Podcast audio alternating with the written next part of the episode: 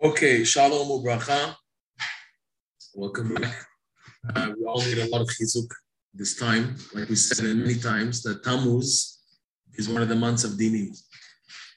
Okay, I mean that's why Bein Mitzarim falls in the month of Tammuz and Av. Tammuz and Av, and in the winter, Tevet and Shvat are months of Dini. When it says Dini, what does it mean? That there's more of a challenge to serve Hashem. But does it mean, oh, we're doomed, we're finished, and everything's going to be miserable and bad? No. It's more of a challenge to get you to serve Hashem. I know some people that are serving Hashem is better in these months than other months. That's what we said this many, many times. That's what the Maggid Mezritch said on the Bein Mitzarim, the Chazal, right? Kol Rodfeya, Hisigua Ben Mitzarim. All those who pursued Yerushalayim reached her Ben Mitzarim, Ben Mitzarim between the 17th of Tammuz and Tisha B'Av. And the Magid of Mezritch would explain like this: Kol Rodef Ka, anyone who's pursuing to come to connect to Yud K, that means godliness. He sig Vav He's masig Vav because only through Vav can you be masig Yud. When Ben Mitzarim, Afka, when you're being put into challenges, you're being squeezed. It's the opportunity Hashem is giving you to come closer to Him more than anything else. At the end of life, you're going to thank Hashem for all the challenges you went through, because that's what built you more than anything else. They say in the name of Yisrael Dov Odesser, you've heard of Yisrael Dov Odesser, he's the guy who started Nanach, okay? He himself was a special guy, okay? The Nanach thing, I don't, I'm not going to say anything about it, it's not my business, okay? But he said, and he passed through a lot. He suffered a lot of challenges because he wanted to be a Breslover. He was just, uh, you have to understand, we're talking about pre-World War One Tveria, where the majority of Hasidim in Tveria were misnagdim, were against Breslov. You know, there were groups there that were very against, and he was from these families, and he broke off. He went through unbelievable difficulties. He passed through many crazy things, and he passed through at the age of 100 something. A long life. He said about himself that I know what I gained from all the Yisurim that I went through, and if I could, I would go through all the again. you know that crazy. But the point is, what builds you more than anything else is the challenges that Hashem is sending to you in your life. Okay. So Ramashkin said that when he when he came out in his speech. He, he never gained more than sitting in jail. Rubashkin, Rubashkin. Yeah. Yeah. It's like that. That's how it is in life. Said it was easier for him to stay in jail than Then to stay over here. Yeah, yeah. So we're just gonna. There's an amazing point that comes from Rabbi Nachman's first story, the Lost Princess, the sort of Melech. I'm not gonna say the whole story, but in short, what comes to uh, what comes to be a point is that the Lost Princess she left behind a scarf with her tears on it, and she was writing with her tears on the scarf. So when the viceroy woke up after sleeping for 70 years, he has a long white beard and everything. So he sees this scarf. His servant was hiding in behind the trees for 70 years, living off the fruits and water, whatever. That's how he survived. And fish, whatever he can find, waiting for him to wake up because he's a servant, right? So he said, What's this? He said, The lost princess, she tried to wake you up, but you were sleeping. And she left behind her mitpachat, her scarf, and she wrote with her, with her tears. So what did he do? He put the scarf towards the sun, and from the rays of the sun reflecting into the scarf, so he can see the shapes of the, the, the shaping out of the letters that she wrote for tears, because the coloring of the scarf is different where the tears were, even after 70 years. So she said, I am no longer in the place that you, you went to originally to find me. I'm now in a place which is called the Golden, the Golden Mountain and the Pearl Castle. Okay, which sounds like ridiculous. So in the story, he encounters three brothers who are three giants. Each one's in charge of someone else, something else. The giant, uh, the first giant, the brother, was in charge of all the animals, the wild beasts in the world. The second one was in charge of all the birds. And the third one was in charge of all the winds. So he went to them, he went to this giant, he came across this giant, he met him. And he said to the one, the first one, I'm looking for this golden mountain and pearl castle. So what did the giant say? Doesn't exist. You're wasting your time. Forget it. So he insisted the viceroy, it has to exist. I have this letter. So he said, I'll check in from uh, all the animals. I'm the king of all the animals, the beasts who go all over the world. I'll ask them. So he summoned all the animals. He asked them, Have you seen such a golden mountain in Pearl Castle? They said, No. He said, You're wasting your time. Go, go back home. So he said, I'm, I'm, I am determined. I know it exists. He said, Listen, I can't help you, but my brother, he's the king of the birds. Maybe he can help you because the birds, they fly way above, like, uh, you know, what's called a rachfan. They say rachfan in uh, a drone. It's like a drone. They, they go higher. They can see, they have a better, clear view, a view, like a helicopter view. They have a better view. So he came across the brother, and the brother said, Ah, doesn't exist. But I'll call the birds. He called all the birds. The birds, they asked him, Have you seen such a golden mountain in Pearl Castle? They said, No, it doesn't exist. I would never see such a thing. He said, Just you're wasting your time, go back home. So he said, No, I know it exists. I know it exists. So he said, Listen, I can help you. My brother, keep on going in the desert. You'll find my brother who's in charge of all the winds. The wind goes everywhere. Wind goes every single corner. Okay. So the exact same story, the scenario. He I summoned all the winds. They said that they, they never seen such a thing. And he said, Doesn't exist. You're wasting your time. There's no other brother. That's it. There's only us three. There's no one else. And he cried and he says it has to exist. And in the end, a final wind came. And the king, the brother, was he said, Where were you? I asked you for all the winds to come. He said I was busy taking the princess to a golden mountain and a royal castle. Okay. So in Breslov, they say like this. These three giants refer to three types of tzadiki. Gdole Hador. You have Gdole Torah in the, in the Pshat. Pshat is, is like the idea of the chayot, the animals, because chayot is like chayis. The chayis of the, the geshmak in learning Torah is in the Pshat. What do you feel? An amazing arousal is when you're learning uh, Gemara with the Pilpulim, with the Rashi, Tosfot, Rosh, Rif, Rashba, you go to go into the depths of the Gemara, and your head is working on the challenges. The chayit that people feel in learning Gemara, that's chayis, okay? So the, the, the giant of the chayot is like the tzaddikim of the pshat. Tzipor, the idea of tzipor is like a drone helicopter view, which is the idea of a darshan. Drash, midrash, doesn't go into the nitty gritty of the diukim of what Abaye says and Rabbi and how can he say this and what Rashi said like that. That's pshat, okay? Drash takes the hashkafa in general of the Torah and gives you the Musar perspective. That's the idea of the birds. Ruach is scary. Ruach is the idea of the Kabbalah, the secrets of the Torah, the Mekubalim, okay? You have three types of tzaddikim in the world in Gedolei Torah, Gedolei Israel. You have Gedolei Torah of the Pshat, Gedolei Ador, the big rabbinic leaders of the Pshat, the big rabbis of the Drash, the Darshanim, and the big tzaddikim in the Gedolim of the Kabbalah, Mekubalim. Okay? Above all three is the concept of the tzaddik. This tzaddikim of the Pshat, this tzaddikim is very deep. This tzaddikim of the Drash, and this tzaddikim of the Kabbalah. Above all three is the tzaddik. Is the concept that Nachman introduces to us called the tzaddik emes, where he reveals teachings and reveals midot that are way above anything else. Explain. When you have Gdolei Torah of the Pshat, their gadlut is reflected based on the Torah that they're revealing. The Torah of the Pshat, with the Ankut and everything. So when you go to look for a Gdolei Israel, a, Gadol Ador of a Torah, so you and you're in that category of the Pshat, so you go to look for someone who's so a mastermind in the Gemara and the Shas and the poskim and everything. He's the one who want to seek advice because that's the level of Torah that I'm holding by. So uh, no, naturally, such a person will go to seek advice and guidance and hajacha from tzaddikim whose midot and Torah level matches the pshat. Those who are into the darshanim, who know to speak and they go to give shirim and they get people to wake up and everything and to do tshuva and, and musar and everything. So you have tzaddikim who are at that level also. And these are all tzaddikim. No one's saying they're not tzaddikim chassidon. They're all tzaddikim. They're all tzaddikim, no problem. They're just levels of tzaddikim. So you have tzaddikim in the, the world of the darshanim, where they're experts in knowing how to give classes and everything. And there are people really turned on by the drashas, and their whole life is based on what they heard from this Rab and that Rab and this class and everything. And they do things in their life based on that.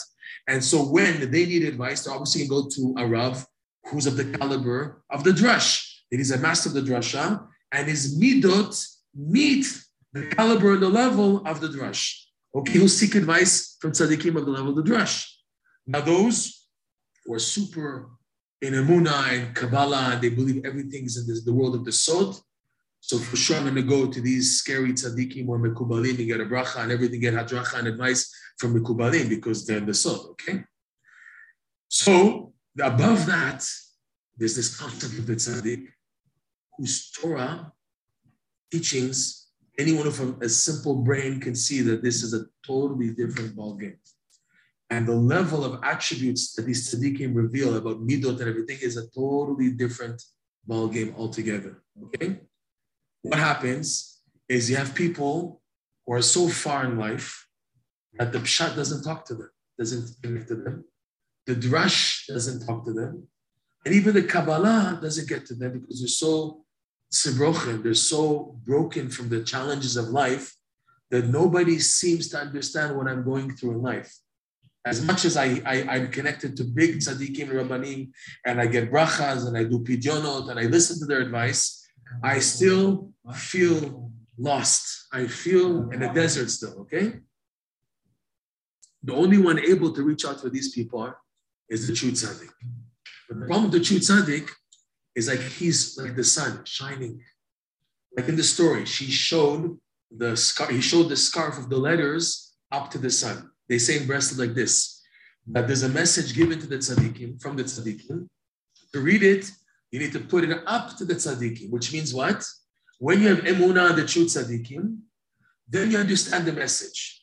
You take this message, you show it to other rabbanim, other people, other leaders, they say you're wasting your time. There's no message because they can't see it. It's on a scarf. I don't see any letters here. It's a scarf, right? Where, where do you see letters? Ah, to see the letters, you have to put it up to the light of the sun. But nobody does that. Who's looking up to the sun? That's a high level. That's way above anything. You know, you're daydreaming. And yet the person says, I've tasted it. I've got the message. What's the message that Tzaddik gives? The true Tzaddik gives a message to the person that when everyone else says there's no hope, the Tzaddik says, if you keep on going, there's hope. A classic example a person goes to get advice on a shalom bayit issue. The rabbanim of the pshat saying, just divorce already, there's no hope in this case. According to the Torah, there's no hope. He goes to darshanim on a higher level where, you know, try to work on your emotions and everything. There's no hope. In other words, the, the pshat rav will give you a psak. My mm-hmm. friend, he told me, he went, went to the, the, the Gaon Rav Yaakov, Yaakov Yisrael Fisher. He was one of the big rabbanim in Yerushalayim.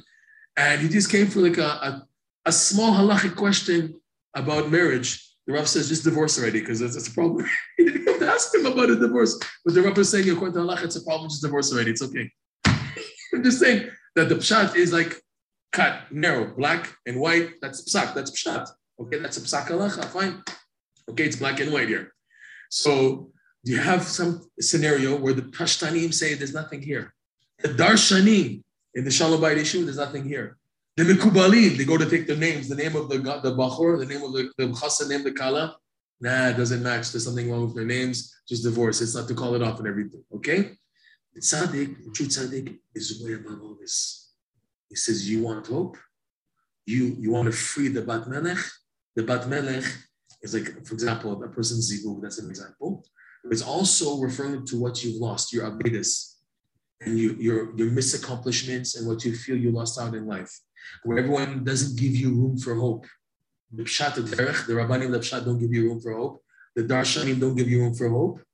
And the, the Mikubalim don't give you room for hope. The only one who gives you room for hope is the Tzaddik, but only you can see the message. Everyone else thinks you're cuckoo. What are you running after? It's like running after a light. There's nothing here. It's in the scarf, it's in the pachele, but no one else can see it. You can see because you put it up to the, the light of the tzaddik. You have emunah on the tzaddikim, so you can see their message. You take this message, you shine it to that people, they think you're nuts. What's here? There's nothing here. This is a test in life. Is that when the whole world says no, and the tzaddikim say there's yes, but you can't prove it. You can't say that anyone else because they don't understand you. This is the biggest nisayon. In the story of the of the viceroy and the lost princess, in the end he finds her. Nachman says in the end he found her. He doesn't say how he, he found her, but in the end he released her and found her. This is the idea that when you are determined, you are full of hope, even if 99% of the people tell you there's no hope, even if 99% of Gedolei Israel tell you there's no hope, but yet you feel based on teachings that you received from big tzaddikim, big tzaddikim who are above the level of the pshat and the drush and the Kabbalah, and they're showing you that there's hope, okay? And you're all alone in this journey because you can't talk to anybody about this. No one, to, no one can relate to you. And maybe other people are also searching for their lost princesses, but other people, they can't relate with you. This is the test of life. This is the idea of a person is, is he going to settle for the emis or the emis or emis? Rabbi Nachman teaches that there's the emis and or emis. There's the truth and there's the real truth. Truth, yeah. According to halacha, according to Torah, this is the truth. Black and white. Just do it. Yeah, it's finished. Okay? But is this the emis or emis? Is this the real truth? This is what Hashem really wants of me? You want the real truth? It's a different ballgame now. It's a different ballgame now. And this search, you're all alone. Yes, it's a difficult journey and it's painful in a way and it's a big challenging. But if you follow the guidelines of shining to the light of the tzaddik, in other words, you're always connecting to these teachings only you can see. No one else can, they think you're nuts. They know they can't relate to what you what you perceive, but you hold on to it because you know it's the real truth, you know it's right. In the end, you will get to that right address, visitation. Right? This is unbelievable. This is so, so needed in life. When everybody closes the door and you feel bad about it, when people tell you it's finished, when, when you get the message of Yehush from big Rabbanim and big Mashpim and big Tzaddikim and big, big, Mekubalim, and you still feel bad about it. You feel something's not right here. Your pintalayir doesn't feel adjusted with it because, yes, there's something still wrong. Because I can accept it blindly, it over it hurts, and then you pay the price for the next 20, 30 years because you listen to the advice that you got. And you say, what's your, what's your argument? I listened to my Rav. I followed what I was told to do. What else was I supposed to do? And yet you feel bad still. What's going on? This is because the person has the option in life of the emis or the emis or emis. Is he going to stay with the Torah of status quo, which is like everybody's Torah, and everyone's just dealing with it, and they're in their galut, but they're, you know, what can we do? There's nothing to do about it. They're miyuashim. They're living in Yehush, uh, what's it called? Uh, what's the futility mode? Everything, the Torah, the mitzvah, everything. Anyways, we're doing what the, we have, and uh, just that's the, that Hashem Yazor. Or you say, no, I want to make it in life. I want to face the challenge. I want to become a tzaddik, a real tzaddik. Even me, after everything I've done, after all the pigama brit shalom, after all the crazy things and this and drugs and whatever person may have done in his life, and still, he says, I can make it, but no one else gives me the hope. No one gives me that option. They all just close the door on me. And I close the door because of based on what I'm told. And I feel there's much more in life to this, to, to my situation.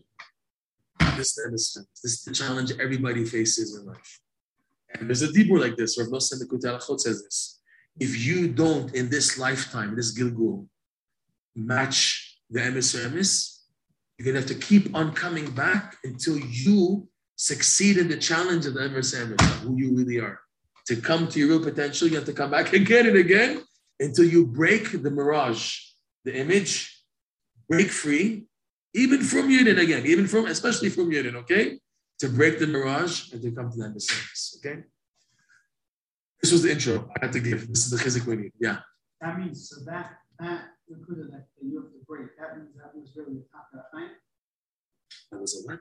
That was your top of the Tafkid Chaim is to break the mirage to come to the Emerson. Yeah, for sure. When we say a person comes back to do a tikkun, what is the tikkun? Tikkun is to rectify.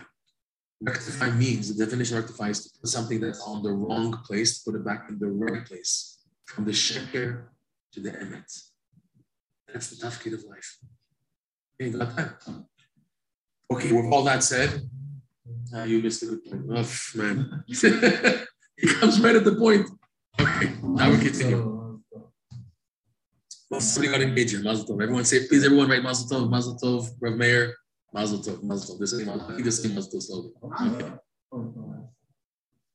Okay, we're continuing now with where we left off. There's so much depth in Aharon. Let's again, let's let's start again from Siv Dalit. We'll read quickly until we get to where we want to get to. Visit Hashem. Okay, I just gonna be there's so much to speak about here. Let's see how much we can cover ground. We're going again. We're going to recap. Huh? No, no, not exactly. I mean, it's connected to Korach and Aaron, but we're quoting a pasuk from Shmini. Oh. Uh, Korach was Vayidom Aharon, right? No, no, Vayidom Aharon is also Shmini. No. Korach and, and Aaron, that's something else. No, the arm passed away. Right, right, right, okay. What you say? Okay, look carefully again. Sif Dalit. We're going to read from the beginning and to get to the point. Again, Sif Dalit, lesson 24, Likutei Moharan. And through the arousal, through the walking that the person generates by doing the mitzvah with joy. There's drawn blessing into all the worlds. This is what brings down the bracha to all the worlds. This is what we call the Kabbalah. The three ambulatory uh, sphirot, the legs, the area of the legs. The right leg, left leg, and the reproductive organ, right? They malbish, they enclose the upper three sphirot of the hands, of the area of the chest and the area of the hands. Chesed is like the right hand, Gvor the left hand, Tiferet is the torso, right? Shema Yadayim, which refer to the hands, the energy of the hands. Shemisham kol brachot. From hands come all the brachot. Okay, this is bechinat, and this is like we went with this many times. What Yaakov said to Lavan, "Vayvarech Shemotcha leragli." He says Hashem gave you Lavan bracha because of my feet leragli.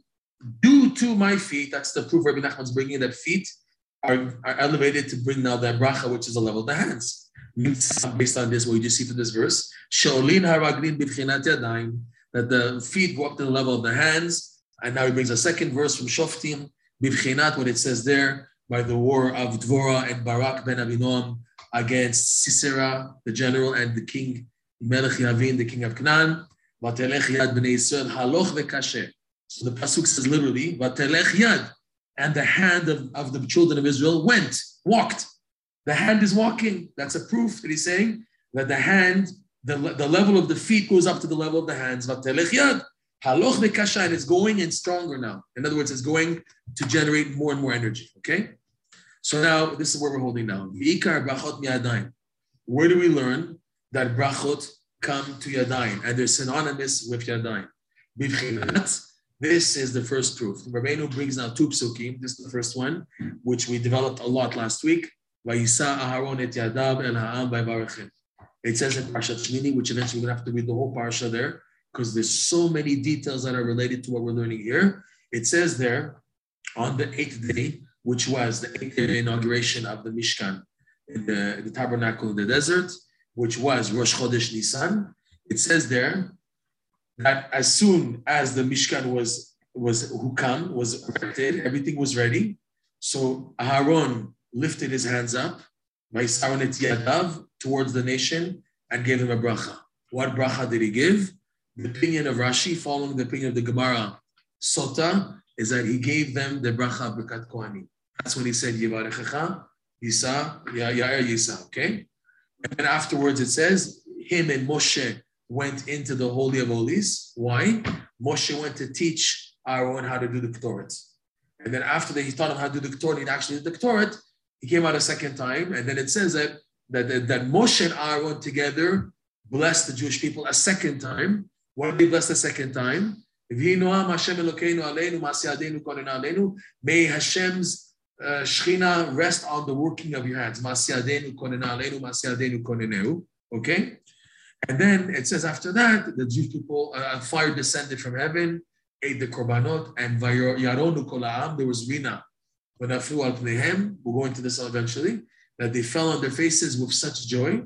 And then right after that, Nadav and Avihu, without any permission, without any like knowledge beforehand, they snuck in to the temple, to the Holy of Holies, with Ktoret, offered Ktoret, and they were both burnt. Right? Fire went into the nostrils and burned the neshama. The groups were intact, the neshamas were burnt. Okay, and then it says the famous statement by Yidom Aaron. Aaron took it with with properly with a joy and a proper attitude, and he was silent. He didn't. He wasn't broken because of it, but he accepted it. Okay, so this is this pasuk. Before we go into this, we can't avoid it. We have to go into the secret behind Aaron. Who is Aaron? Who is Aaron? The Arizal says Aaron is the Gilgul of Haran. Haran is one of the two, three brothers, Avram, Nachor, and Haran. Yeah, the Arizal points out in Aaron's name, you have Hey, Resh, like Haran, and then Aleph. We'll go into the Aleph eventually, okay? So, first of all, who is Haran? Who is Haran? Haran is the father of Milka and Yiska.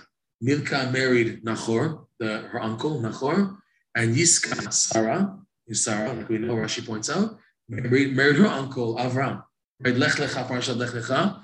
Avram and Nahor went with Terach, their father, and Lot. Lot was also a son of Haran, right? Was it right? Or Nahor? I forget always. Who was Lavan a son? Uh, sorry, Lot. Lot was a son. I think Lot was the sister of Sarah. There you go. So he was the son of Haran. Okay. So you have here three brothers. Haran, uh, Avram. We called at the time Avram before Avraham, and there's Nahor and Haran. Rashi brings down that Har- it says the pasuk says that Haran died al penei aviv terach at the end of Parashat Noach. It says that Haran passed away al penei in front of on the face of in the face of his uh, of his uh, of his father Terach. Okay, what's going on? Rashi gives us a taste of the midrash. It says that Haran was watching as they took in.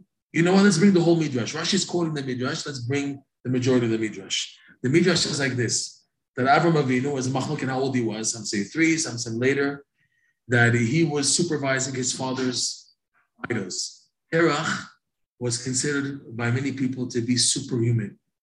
The Goyim at the time of Terach figured because he, Terach, is the one who makes the idols, so he has superhuman powers. Okay? People thought that. A lady came, uh, Terach left Avram, his son, in charge of the store where we have the idols and where people also bring sacrifices to these idols.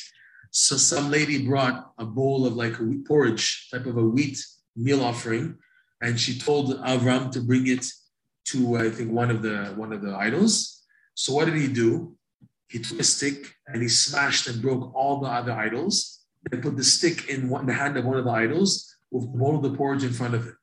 So when Terach came, he sees all the idols smashed and one standing. He said, "What happened, my son?" He says, "Well, the other idols were jealous of this offering that this idol got, so they started fighting him. So he took a stick and he smashed them all." He said, Come on, my son. You believe this can be true? He says, And you, my father, you worship these things? You worship, listen, listen to what you're saying. So he, didn't accept. And the law was anyone who goes against idolatry is to be killed. So he brought him to Nimrod. And Nimrod, who worshipped fire, he said to Avram, I want you to bow down to the fire. And that way to prove to me that you're still an idol worshiper and you'll be saved. So he said, Why, why worship the fire? Water burns out fire. So let me worship the water instead. She says, okay, just worship. I want to see that you worship something. She said, one second, why should I worship water? If now the clouds, they can they can uh, condense, condensate the water of the, the sea and turn it into clouds. Okay, so so worship the clouds. Do the, I want to see worship. He said, but why worship the clouds? The winds can blow and move around. He said, enough already. I, I worship fire. I'm gonna I'm gonna now. You have to bow down to the fire. He refused, so he threw him into the Kivshan Aesh, the inferno, the, the furnace of Kivshan of Kur Kasdim, and he was saved. While this is happening, many people came to watch, including Terach and his son Haran. Where was Nahor? How come Rashi, when he brings this midrash, no one mentions what happened to Nahor? Because uh, it was afterwards, Haran was thinking to himself when he was watching this. If now I see that my brother Avram survives, then when they ask me on whose side am I, on Avram or on Nimrod's side, I would say I am on Avram's, I'm on Avram's side. Because I now see that the, the flames don't, don't touch him. And if now I see that he's burnt, then I'll say I'm on Nimrod's side. So when he saw that Avram was saved, they asked him, whose side are you? He said, I'm on Avram's side. So they threw him into the fire. And the Midrash says like this, this is the, the, the, the more precise wording, that they can't do a miracle for him because someone who submits himself to die on sanctifying Hashem's name on condition that they'll do a miracle for him. They don't do a miracle for him, okay? But on the other hand, he has the audacity, dusha, to say I'm on Avram's side. That's already an accomplishment. You know, it takes a lot of guts, a lot of azudik dusha to say from everybody, I'm on Avram Avinu's side. He could just still chicken out, okay? So he, chicken, he didn't chicken out. He said, I'm Avram Avinu's side. So he does earn some credit for that. So the Midrash says that his intestines became burnt. At that point, before his whole body became burnt, as type of a fairness because he was willing, yes, to die in Kiddush Hashem, but not the Shem Shemayim, not for the total sake. An angel, I think it's the Malach Michael or Raphael, I forget which angel, came, took him, and brought him to the feet of Terach. And while in front of Terach, outside of the fire, that's how he died. So that's why the Pasuk says, this is how the Zohar explains it by the Zohar and the Midrash together. Al Pnei Terach Aviv, that the, he was taken out of the fire by an angel, and that's when he finished dying, in order to show that he was deserving of some reward because he was willing to die Kiddush Hashem, but because it was, wasn't 100% for the sake that there should be no miracle, but yes, there should be a miracle happening, so he was killed because of that, okay? What happened to Nachor, by the way? Where's Nachor? Huh? Watching the idols. Nachor. Nun, Chet, Why is there deserving of getting three substantive enemies? Yeah. That's, that's the whole thing. The Terach, that's the whole thing also. What, what did Terach and his wife do that they merited to have the Jewish nation start from their offspring, from Avram Avinu and Sarah? Two, two children. Haran is Sarah, and also Lot is eventually Ruth. Ruth, Mashiach. Okay, Ruth, Moavi, David Hamelech. Okay, unbelievable. Okay, what's going on? And also Nachor marries Milcah. Who comes from Nachor and Milcah?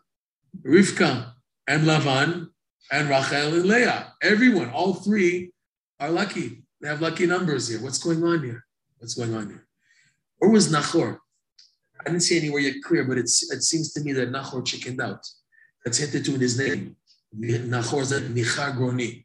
He had nothing to say. Haran was strong, you know. You run away. Why are you staying there? Nachor, they couldn't find him to ask him. He took it, took off. That's what it seems. He wasn't there. Because that's what it says. And they went to approach Haran and asked him on whose side. Why did they ask Nachor? Where was Nachor? He wasn't there. He chickened out. Okay. her in it. What? He wasn't, he wasn't sure. He wasn't sure. So he ran. But, but Haran, Haran had a holy spark, a pintele of Kedusha, to stand up and say, I'm on Avram Avinu's side. But he, he only said that because Avram Avinu was saved.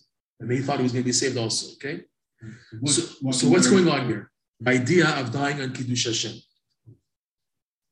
Avram Avinu knew that the on Kiddush Hashem means to go all the way. This is the greatest mitzvah. Because what you're doing when a person dies on Kiddush Hashem is taking his body and giving it for the sake of Hashem, which means that the person on the spot is Nichlal Be'or Ein Sof. On the spot, the person becomes united with the infinite light. Because what prevents a person from the infinite light is physical existence. What's preventing a person from perceiving the infinite light, like we spoke about so many times in this class? It's the body. The body, the physicality, the gashmit of this world is 180 degrees opposite the Or Ein Sof. So when now the physical existence of the person is no longer there, the person is nichlal, he's, is all in one with the Or Ein Sof. Avram Avinu knew this, and he said, I'm ready to die on Kiddush Hashem in order that they're, they're summoning me from heaven, and now's my time to be united with the infinite light, the infinite one. This is my calling. Hashem wants this to happen. I'm not going to die for, for cereal or Cheerios or something stupid. I'm dying for the sake of Hashem. Okay, that's what Avram Avinu knew.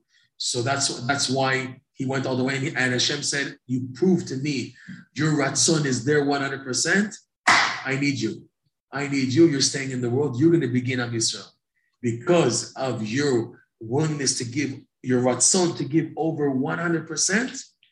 That shows me that you can have the capacity to be a physical body, and yet connect to the infinite light together. Because your ratzon is all the way connected to the Or Ein Sof. Proof being you're willing to die in Kiddush Hashem. That means you're willing to be 100% with the Or Ein Sof.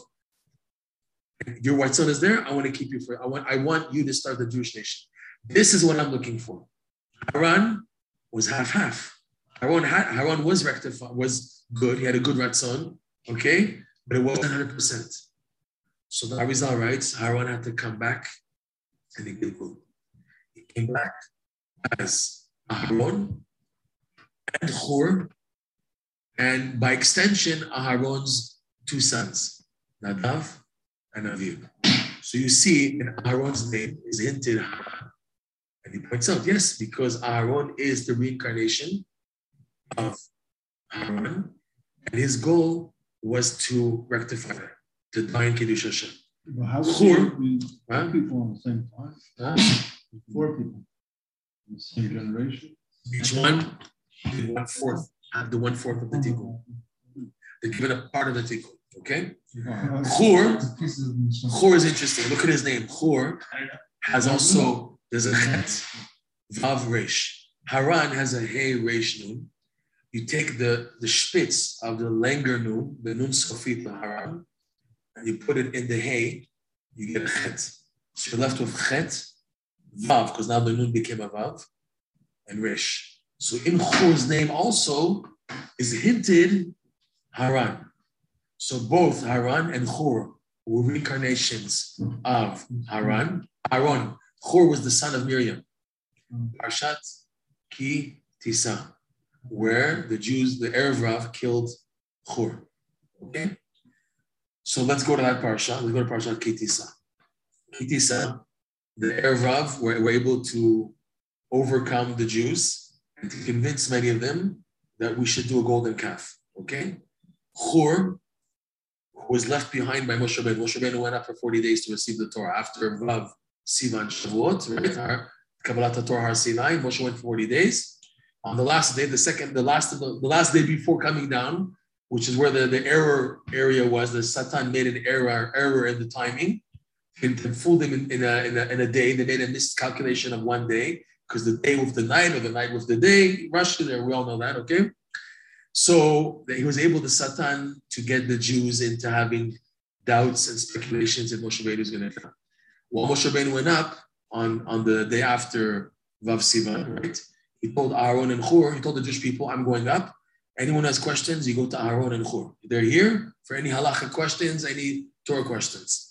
So while up on the last day, this last, the last day of the miscalculation, Moshe Rabbeinu didn't come down based on their miscalculation. So now they're desperate. The first ones to be desperate are the Erev Rav, because the Erev Rav are the first ones who are so unstable because they're not valid Jews. They converted only because of what? Because of the pride and glory that they saw the Jews living in Egypt. That's why they converted. Moshe Rabbeinu wanted to accept them because he said, like Rashi says, Tov sheyidbak idbeku gerim b'shchina. It's good that the converts joined the, the, the Shechina, but these were not sincere converts. They converted out of seeing the greatness and the glory of the Jewish people. Not when the Jews are suffering and low and no one even cares about them, no one's looking about them. In the time of the, the height of the Jewish people, the crest, the crescendo, you know, or the, the Jewish people, that's when they converted. So it wasn't the Shem Shemaim. So the first, first ones to crack when there was a big test of Emuna in Sadiqim were the Erev Rav. They're the ones who initiated the making of the golden calf. So Chor immediately retorted. He gave a mecha'ah. He says it's forbidden. It's asur to do idol worship. Says they killed. Okay, they killed him. So the killing him is hinted to. Rashi brings down the pasuk where afterwards they approached Aaron to make the golden calf. So what does it say? Vayiv, the, the, the, the, it says after they put together the gold, Vayiven mizbeach lefanav, and Aaron built an altar in front of the golden calf. Because Aaron, to delay them, he said, "Go to your wives and get from their earrings the gold to make the golden calf." There, Rav, they said, "Why go to waste time with our wives? We have gold also. They have tons of gold. You know, gold. You know, like the in Harlem. You know, the people where they have all the gold. They have tons of gold. All the gold, every gold here, gold necklaces. They have tons of gold. The women didn't want to get. So exactly. No, Aaron knew the woman would not want to give. Right. So he's expecting a double delay. One delay, go to the wives. Second delay, to fight with them, to pull out the gold and everything. So what did they say there, Rav? We don't have time for this. Let's take out all our gold. And then Micha was there. Micha had the little golden tas, little golden plate that had on it an Ale Shor, which Moshe used to take out the coffin of Yosef from the Nile River. Right? It was a it was a coffin made of lead. So super heavy, went down to the bottom of the Nile River. So Moshe Rabbeinu wrote Ale Shor, rise shore, which is the bracha given to Yosef. He's the shore. Bechor Shoro Hadar that's the bracha. right? So Moshe Rabbeinu threw the golden plate into the Nile River, and the coffin came up. Moshe Rabbeinu got the coffin out. And then this Micha was watching all this. He stole, he took, no one was watching, he took the, the golden plate with Ale Shor. And when the Erev Rav brought other gold, and they started to melt it, you know, and, and Aaron says, I'm going to make it because because uh, he had in mind, it'll take time for me alone to make the golden calf. So Micha said, well, we don't have time for this. He took the golden plate with this, it says on it, Ale Shor, rise shore, and he threw it into the fire, came out this golden calf, which is a baby shore, a baby of the cow, the shore, okay, the bull. So at that point. Rashi says in that pasuk that Aaron built a sacrifice altar in front of the golden calf. Rashi says there, Aaron saw many things here. Vayiven is not just to build, but also lehavin. And Aaron understood Mizevach, Mizbeach is the altar, but also can be read Mizavuach lefanav. Aharon understood from the one who was slaughtered, Hor, before him, and that what? That what? Don't play games here. That if you continue, Aharon, they're going to kill you also. So he said it's better I delay and delay. And if now it happens that the golden, that they sacrifice to this golden altar, this golden calf, I will get the blame and not them. Okay? That's the shot. Arizal says differently. It says deeper. He says, Vayiven, Aharon understood from Hur, who was slaughtered in front of him. And he said like this. Aaron said like this. He said, Me and Hur were both we're both reincarnations of Haran.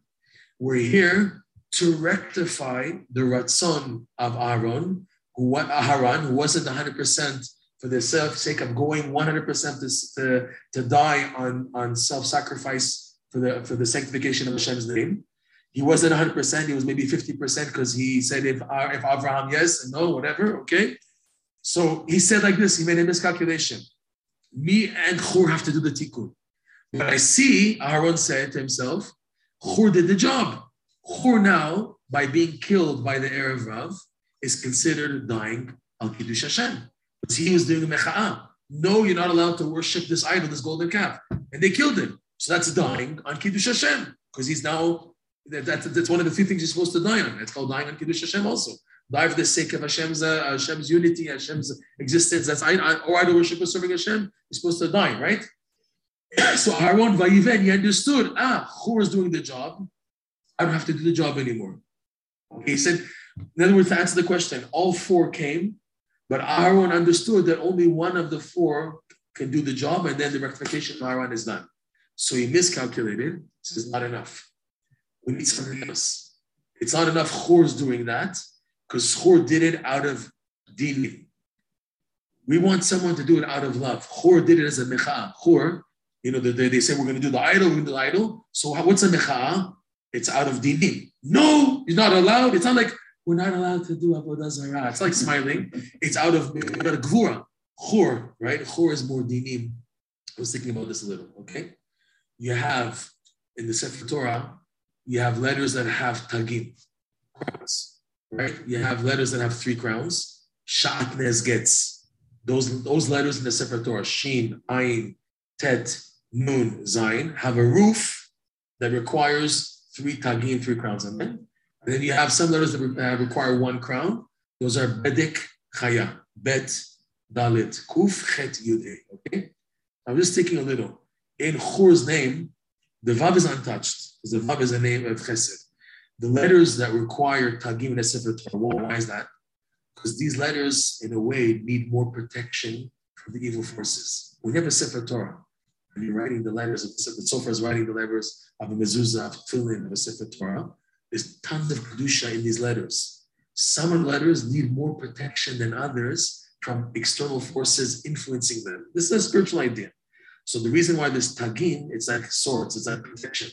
Shatnez Getz, okay, because there you have the words as satan, as and satan, that's the idea of evil force, Satan, and ez is representation of the satan. So we say don't raise a, a goat at home.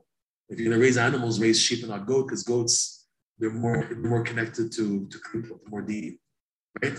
And anyways, what do you get from goats? You eat goat meat. You eat sheep, maybe made uh, you know meat, but nobody eats goat meat. Goat milk, maybe that's about it. Okay, and also the goats, they're very wild. If you see goats and sheep, they're totally different. The goat, eh, they snap on you, they'll bite you, they'll, they'll hit you with horns. You know, the sheep are more calmer, more or less they're calmer. They run away, they're scared of you and everything. Okay. So the letters that a Shatnez Getz, they need more protection. There are more letters of dini. The is a letter that requires protection. Ayin, these letters that have a roof, they require more protection, these letters, because there's a higher level of kedusha in these letters, of course. The Zohar goes into the secrets of each letter, the shin, Every, every level Aleph Bet. But these ones have something very special to them, okay? Bedek Chaya also need protection, but one is enough, okay? So sticking in Chor, you have Chet and the, and the Nu. Both of those letters are from the are from the Shatnez Getz. Shatnez, right, right? Sorry, one, sorry. The Nun is is is, is Shatnez Getz and Bedek Chaya. So what happened is we take the leg, the, the bottom of the Nun, the, the Nun Sofit of, of Haran, we close up the Hay Haran, make a Chet, so that's Chor. His name, Chor, Chet, Mavresh. The Chet is instead of a Hay, okay? And the, the, the Vav is instead of a Nun. So the Nun was Shatnez Getz, had three, and now we make it a Vav that has no crowns at all. So instead, we close in and give a, the, the Chet and the Hay is the same, no problem. But here you see that there's more of a dinim because he was a he was a, a, a noon transfer transformed into a vav. There's more challenge here by Chor. So he died out of mecha'ah, retort. No, you're not allowed to with the zara. That wasn't enough. Aaron was required also to die on Kiddush Hashem. Since Aaron is a Kohen, Kohen is Chesed, and Aaron is the best candidate to die on Kiddush Hashem out of Chesed of love. Because again, where is he coming from? Aaron represents the sphere of Hod. Remember last week when this Hod is on the left leg. That's Dinim already. That's also judgment. But he became a Kohen. Chesed is Kohen. He became a Kohen. Aaron, a Kohen, is from Hod becoming now onto the side of the Chesed. Okay? So it was he thought it was enough that Hur died. He did the job of rectifying the blemish, the tikkun for Haran. He did it. Hur did it. Not enough. We require also Aaron to do it. So Aaron was supposed to die. Okay? But instead, Moshe davened, and he shouldn't die. Instead, two sons died. These two sons, right, Bikrovai Ekadesh, Rashi says, Moshe told Aaron, I thought, or me and you, or you. What is what's idea? Aaron, Moshe understood from the from the what Hashem told him, Bikrovai Ekadesh, I Hashem will be sanctified by those who are close to me. So Moshe understood that to inaugurate the temple, somebody's gonna have to die one of those who are holy for Hashem are going to have to die. Rashi says this. That Moshe told Aaron, I thought it was maybe or me or you. Or I'm going to die or you.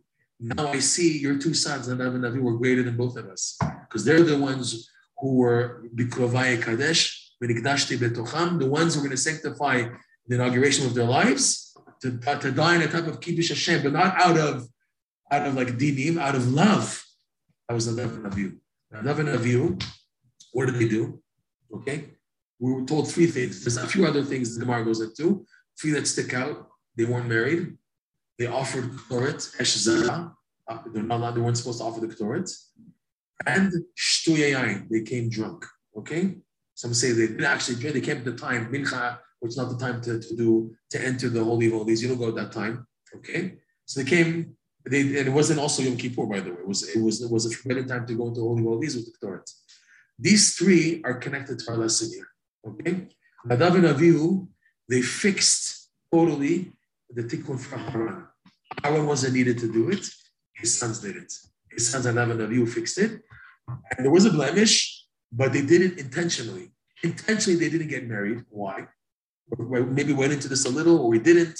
Or Nosson goes into this a lot in, in his discourse. Shoots on this lesson. He says the idea of a wife, a woman, is Eshet Chayil Ateret Bala. It's two, two times this pasuk. Chayil means what we say on Friday night, the last chapter in Mishlei. And there's another pasuk in Mishlei Proverbs, Eshet Chayil Ateret Bala. The woman of valor, she's the crown of her husband. The crown. If Wilson points out, what's the crown? That's Keter. What does the Keter do when you see coming up in lesson 24? Keter is what keeps a person back from becoming nullified into the infinite light. When a person, the way of a man, in his avodah Hashem is to ascend, ascend. Look here, all the mitzvah to do b'simcha. What happens? You go up, you go up, you up, up, up, and then you reach a level of the keter, and it bounces you, it bounces back, it rebounds, boom. Okay? He says the idea of a woman is to do that. This is something very big, it's something massive, okay? The nature, the tendency of the man is to have the emotion of simcha pushing him up, and he's going up and up and up. And now he's being able to perceive, and he's about to perceive more. And heaven says, No, no, no, not, no, no, this is too much for you. Bounce back. The bounce back is the disappointment that a man has from Shalom Bait issues, from wife, woman, wife issues, push a person back. But what? I was just going on a roll, and then boom, I lost everything in one. It's supposed to be like that, Rav Nosson points out. Points out. He says, Rav Nosson, the one who will push a man more than anybody else to perceive the infinite light is the setbacks given due to the wife. Hear this? is unbelievable. This is one of the few places Rav Nosson opens up a little in the secret of marriage. Okay? He says the idea of a woman shaking a man upside down, you know, a little learning. No, I want you to buy me a pack of popcorn and stuff like that. I need you right now. You think of, you know, you to get the garbage and then all these crazy things and this and that. All this, Rav says, is what builds the man more than anything else. Because she's serving the purpose of the keter, which bounces the person back. And then when you see coming up, what does the bounce back do? It causes what's called meyashev misaber tamochi. This organizes and structures and settles the mind. Because until now, the, the man is full of regish. Simcha is in the heart. That, simcha belibi. We do the mitzvah. The simcha means I'm putting my emotion, emotion of simcha in what I'm doing. The emotion now goes into the legs. The emotion of simcha goes into the hands. The emotion now goes into the chokhmah bin Wait, wait, that's dangerous now. Now you want to go to the infinite light? You can't have emotion. It's pure. It's now to detach the emotion from the intellect. So the bounce goes back. So now what's the test? You're still running on emotion, on the emotion of joy. What would happen? This is the Meyashev. Rabbeinu's wording is so amazing. It's so precise. Okay? It's Besader Tamochim. It structures and organizes the mind. Meaning what? Take a break. You now hit hit. How do you retort? How do you reply? How do you respond? This is not supposed to be. You do out of emotion because you're on a you're on a roll of emotion. The simcha is an emotion. So your heart is now aroused. But now to proceed into the light, you have to detach the emotion from the second. It's detaching, no emotions involved. To proceed into the light, no emotions. So how to do that? They bounce you back, and then your retorts will determine if you're worthy to perceive the infinite light or not. If now the person retorts with emotion, he's not ready yet. If now he takes this as the Me'ashem this is what's getting structured and organized. We didn't get to this at all. It's something totally, this is second half of the lesson. Totally new. We didn't go into this at all. Okay, so if it's new, I understand it's new. But it's coming up. This is so fundamental though to the ideas here. Okay? This is what the woman does. She prevents a person from advancing in order to give him the taste of the infinite, infinite light. That's why she's called Ateret Bala. She's the keter, which is the bounce back to the husband. Okay? Nadav and Avihu purposely did not get married in order to go, okay? Number one. Number two, they offered Ktoret. What does the Ktoret do? When we said Ktoret is able to elevate all the holy sparks from the Klipot, synonymous to Simcha, right? Uh, Ktoret, Uktoret Yesamach Lev, the pasuk we brought in the beginning of the lesson. Ktoret brings joy. So they offer the Ktoret, but in its proper regulations. You know, who are you? You're not the Kohen Gadol. You're entering a place you're not allowed to enter Yom on the wrong day. It's not Yom Kippur. you're not Kohen Gadol. You're in the wrong place. What are you offering Ktoret? So they, know the power of the Ktoret. The Ktoret, what it does, Aaron in the parsha of uh, Balak at the Magifa, right? And Moshe sent Aaron, go with the Ktoret. It's it's uh, the Ktoret does a lot of powerful things. That's why also today when we say the Ktoret, it does it activates the power of the Ktoret. Unshalama faring svatenu, our reciting the Ktoret does what the Ktoret does technically. It what it brings joy and elevates the, the holiness from the from the klipot. So uh, Nadav and Avihu went all the way. They didn't get married, so that there's no keter, no blockage, no bounce back. Number one. Number two, they offered the Ktoret so that they can go from the lowest point up to Ein Sof instantly. Number three, they drank wine. What does wine do? Zacha nase rosh, lo zacha nase rash. Right? The person merits, the wine will elevate the mind. He's not zocher to make him poor. They drank wine like a type of a drug to bypass the limitations of the human mind. That's what drinking does. When you're drunk, you know, when tzaddikim drink, they don't they don't say, hey man, when tzaddikim drink, they're able to perceive big things, you know? This is about Rabbi Nachman, you know, and I think it's in Chayei Moharan, that before became known, so he's with his father-in-law, and no one knew about his greatness yet. He was at age 18. And he went, uh, his father-in-law lost his first wife. So Rabbi Nachman went with his father-in-law to Moholov just to finish a shidduch for his father-in-law.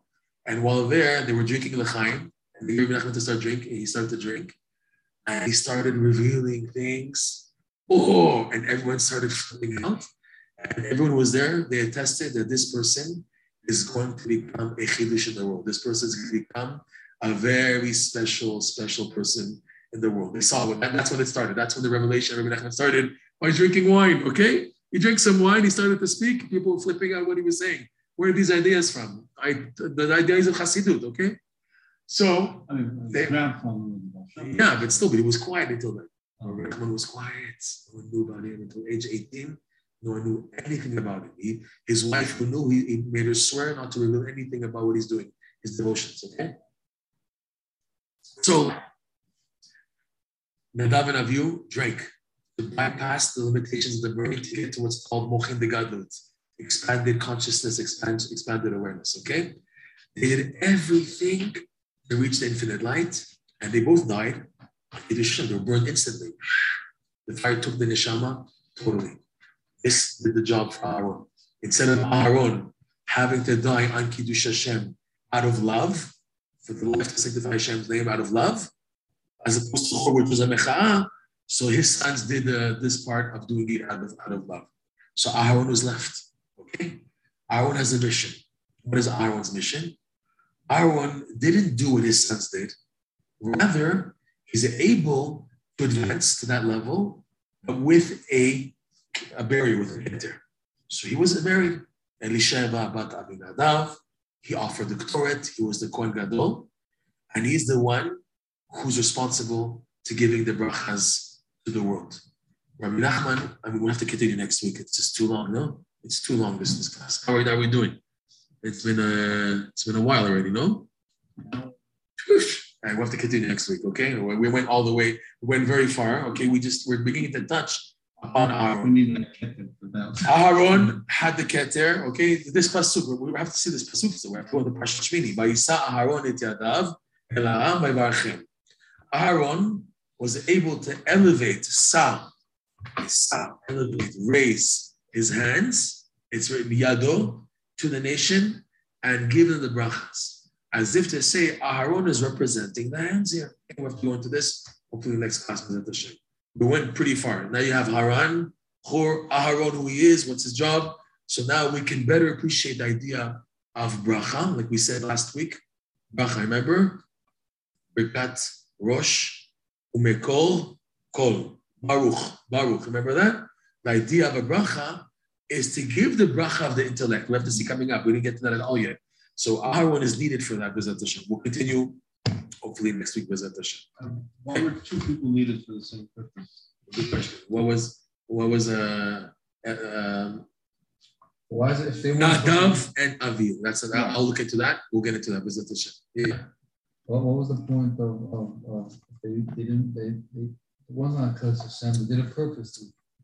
Why is it said they did it on Hashem? because they knew that before Kadesh, someone has to in Kiddush Hashem to inaugurate the, the Mishkan. Ah. They the knew point. that. They did it. They knew it, yeah, They it their- It was supposed to be Aaron. They did it, they weren't doing for their enjoyment. That's why it's Tzaddikim. That's why it says the Parsha Yom Kippur is mitat Aaron, right? We start we start the Parsha of the Arayot. Right? No, no, Arayot. Yeah, is Aaron is a Mencha, Mencha Shabbos after Yom Kippur afternoon. Yom Kippur morning, we read the parasha of the death of and Avihu, right? And it says there in the Zohar that it's very important times if you can cry over the death of all tzaddikim. Because Nadav and Avihu were considered tzaddikim, they're not Vishai. On one hand, it's a blemish, but when it was for sons, it was to save their father, but to So do read about uh, the serving of office by the mist, the end of the mist of, Yom Kippur. right, right. you So that's also we we we moan over them, right? We'll go into more Nadav and Avihu hopefully next week, and we'll try to finish off going into this pasuk. What is possible. Okay, B'ezrat Hashem. Yasher Koach.